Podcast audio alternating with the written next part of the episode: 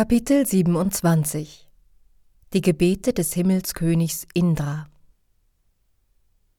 Nachdem Krishna die Einwohner von Vrindavan vor dem Zorn Indras gerettet hatte, indem er den Govardhan-Hügel hochhob, geschah es, dass eine Surabi-Kuh aus Goloka Vrindavan vor ihn trat, gefolgt von Indra, dem König der himmlischen Planeten. Weil sich König Indra bewusst war, dass er Krishna gegenüber ein großes Vergehen begangen hatte, trat er nun in aller Heimlichkeit an einem abgeschiedenen Ort vor Krishna hin. Er trug eine Krone, die wie die Sonne leuchtete und funkelte. Aber dennoch warf er sich sogleich vor Krishnas Lotusfüßen nieder. Indra kannte Krishnas erhabene Position, denn Krishna ist der Herr von Indra. Doch er konnte sich nicht vorstellen, dass Krishna erschienen war, um in Vrindavan unter Kuhhirten zu leben. Als sich Krishna der Autorität Indras widersetzte, war Indra sehr zornig geworden, denn er hatte geglaubt, dass er in diesem Universum der Größte sei und dass niemand ihn an Macht übertreffe. Aber nach diesem Ereignis war seine hochmütige und anmaßende Meinung über sich selbst erschüttert worden. Da Indra sich bewusst war, dass er sich in einer untergeordneten Stellung befand, erschien er mit gefalteten Händen vor Krishna und brachte ihm die folgenden Gebete dar. »Mein lieber Herr«, sagte Indra, »in meiner Selbstsicherheit war mir meine Macht zu Kopf gestiegen, und ich fühlte mich zutiefst beleidigt, weil du die Kuhhirten davon abhieltest, den Indra-Yagya durchzuführen. Dazu dachte ich auch noch, dass du die Opferungen, die für die Zeremonie bereitgestellt worden waren, selbst genießen wolltest. Ich dachte, dass du mich unter dem Vorwand eines Govardhan-Yagya um meinen Opferanteil bringen wolltest, und so verkannte ich in meiner Verblendung deine Herrlichkeit. Durch deine Gnade jedoch kann ich dich nun als den höchsten Herrn, die Persönlichkeit Gottes, erkennen, der du transzendental zu allen materiellen Eigenschaften bist. Deine transzendentale Stellung ist Vishuddha-Sattva, das heißt, sie befindet sich über der Ebene der materiellen Erscheinungsweise der Tugend, und dein transzendentales Reich liegt weit jenseits des störenden Einflusses der materiellen Erscheinungsweisen. Dein Name, dein Ruhm, deine Gestalt, deine Eigenschaften und deine Spiele befinden sich also alle jenseits der materiellen Natur. Und sie werden nie durch die drei materiellen Erscheinungsweisen beeinträchtigt.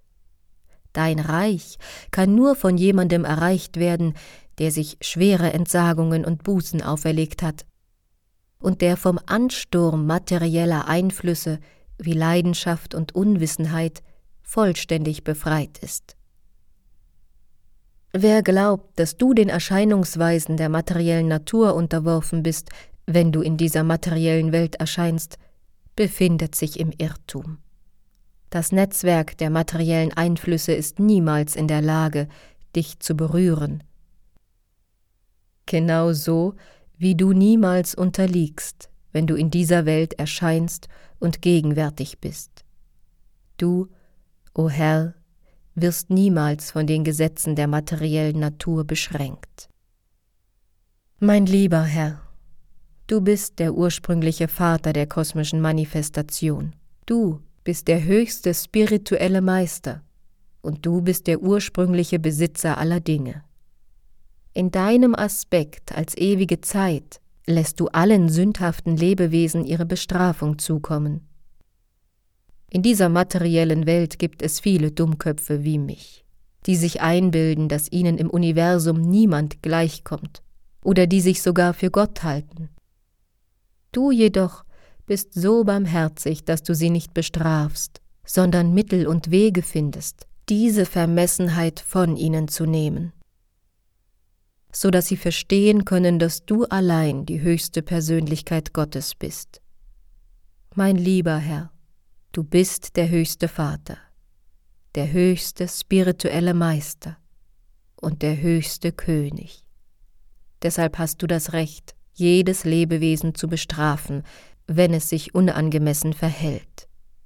Ein Vater will immer nur das Beste für seine Söhne. Und ebenso will auch ein spiritueller Meister oder ein Staatsoberhaupt nur das Beste für seine Schüler bzw. für seine Bürger.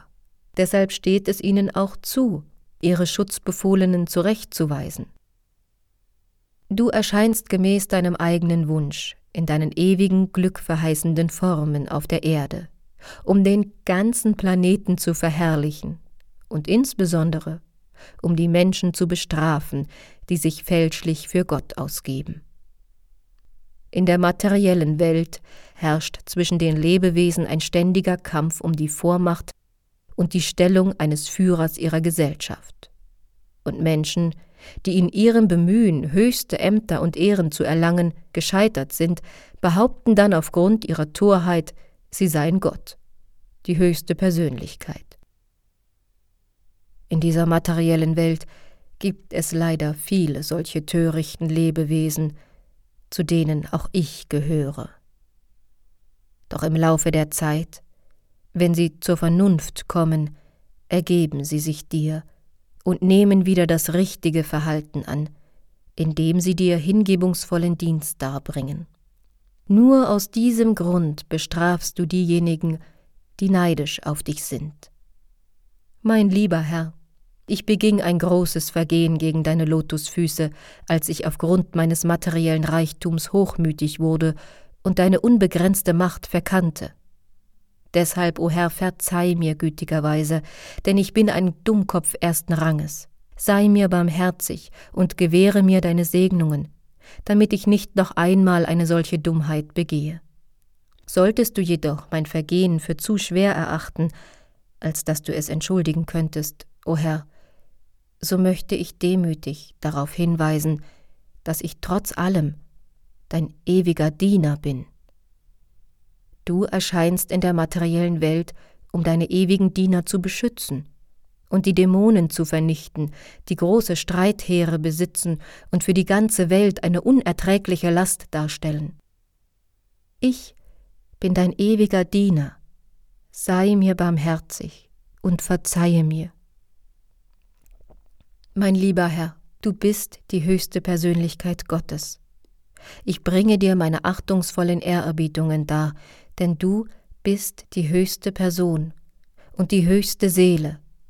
Du bist der Sohn Vasudevas, der höchste Herr, Krishna, und du bist der Meister aller reinen Gottgeweihten. Bitte akzeptiere meine demütigen Ehrerbietungen im Staub deiner Lotusfüße. Du bist die Personifikation des höchsten Wissens. Und du kannst ganz nach deinem Belieben, zu jeder Zeit, in irgendeiner deiner ewigen Formen erscheinen. Du bist die Wurzel der gesamten Schöpfung. Und du bist die Überseele aller Lebewesen. Aufgrund meiner tiefen Unwissenheit habe ich schwere Regenfälle und Hagelstürme nach Vrindavan geschickt, die dort großen Schaden anrichteten. Ich wurde vom blinden Zorn getrieben, denn ich konnte es nicht ertragen, dass du das Opfer verhindertest, das zu meiner Zufriedenstellung bestimmt war. Trotzdem, o Herr, warst du so gütig zu mir, dass du mich mit deiner Barmherzigkeit gesegnet hast, indem du meinen falschen Stolz brachst. Deshalb suche ich bei deinen Lotusfüßen Zuflucht.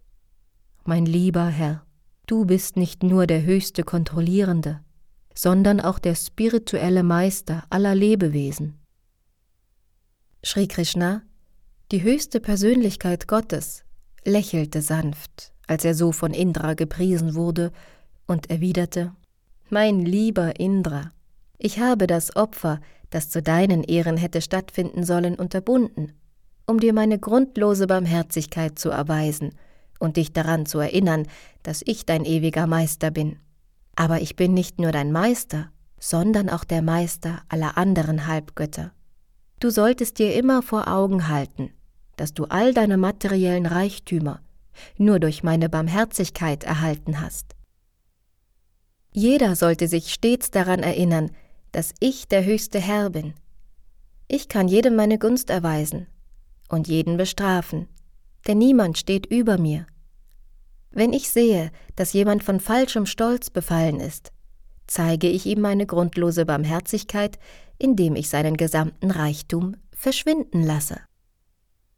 Es ist bemerkenswert, wie Krishna einem Menschen manchmal allen Reichtum fortnimmt, um ihm dadurch zu helfen, sich ihm vollkommen hinzugeben. Dies ist eine besondere Segnung des Herrn.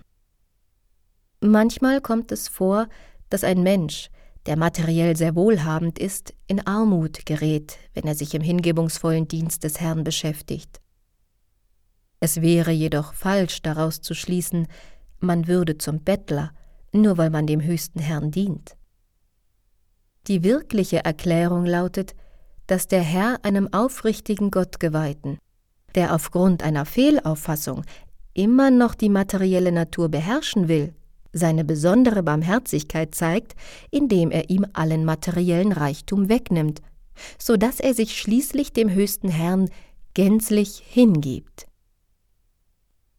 Als Sri Krishna Indra auf diese Weise unterwiesen hatte, bat er ihn, in sein Königreich auf den himmlischen Planeten zurückzukehren, und er riet ihm, künftig immer daran zu denken, dass er niemals die höchste Stellung innehabe, sondern stets der höchsten Persönlichkeit Gottes untergeordnet sei. Er könne weiterhin der Himmelskönig bleiben, aber er solle achtsam sein und nicht noch einmal seinem Hochmut zum Opfer fallen. Alsdann brachte die transzendentale Surabhiku, die zusammen mit Indra vor Krishna erschienen war, dem Herrn ihre achtungsvollen Ehrerbietungen dar und verehrte ihn. »Mein lieber Herr Sri Krishna«, betete sie, »du bist der mächtigste aller mystischen Yogis, weil du die Seele des gesamten Universums bist, und von dir allein ist diese kosmische Manifestation ausgegangen. Deshalb hast du meinen Abkömmlingen, den Kühen in Vrindavan, deinen Schutz gewährt, obwohl Indra alles versuchte, um sie zu töten, und du hast sie alle auf wunderbare Weise beschützt. Nur du allein bist unser höchster Herr, und wir werden niemals bei den Halbgöttern oder irgendwelchen anderen Gottheiten Schutz suchen.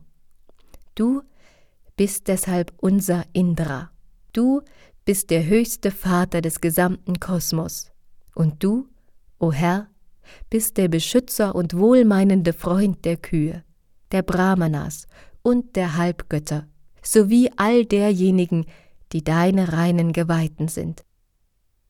O Überseele des Universums, bitte erlaube uns, dich in unserer Milch zu baden, denn du bist unser Indra. O Herr, du erscheinst nur, um die Welt von der Last aller unreinen Handlungen zu befreien. Und so wurde Krishna mit der Milch der Surabhiku gebadet, und Indra wurde mit dem Wasser des himmlischen Ganges gebadet, dass sein Trägerelefant mit dem Rüssel über ihn sprühte. Danach brachten Indra, der Himmelskönig, und viele Surabhi-Kühe sowie alle anderen Halbgötter und deren Mütter dem Herrn, Sri Krishna, ihre Verehrung dar, indem sie ihn mit dem Wasser des Ganges und der Milch der Surabhi-Kühe badeten. Auf diese Weise war Govinda, Sri Krishna, mit ihnen allen zufrieden. Die Bewohner der höchsten Planetensysteme, wie Gandharvaloka, Vidyataraloka, Siddhaloka und Charanaloka, versammelten sich und begannen, den Herrn durch das Chanten seines heiligen Namens zu verherrlichen, während ihre Frauen zusammen mit den himmlischen Mädchen voller Glückseligkeit tanzten. Ebenso bereiteten sie Krishna große Freude, indem sie alle einen kaum enden wollenden Blumenschauer vom Himmel regnen ließen.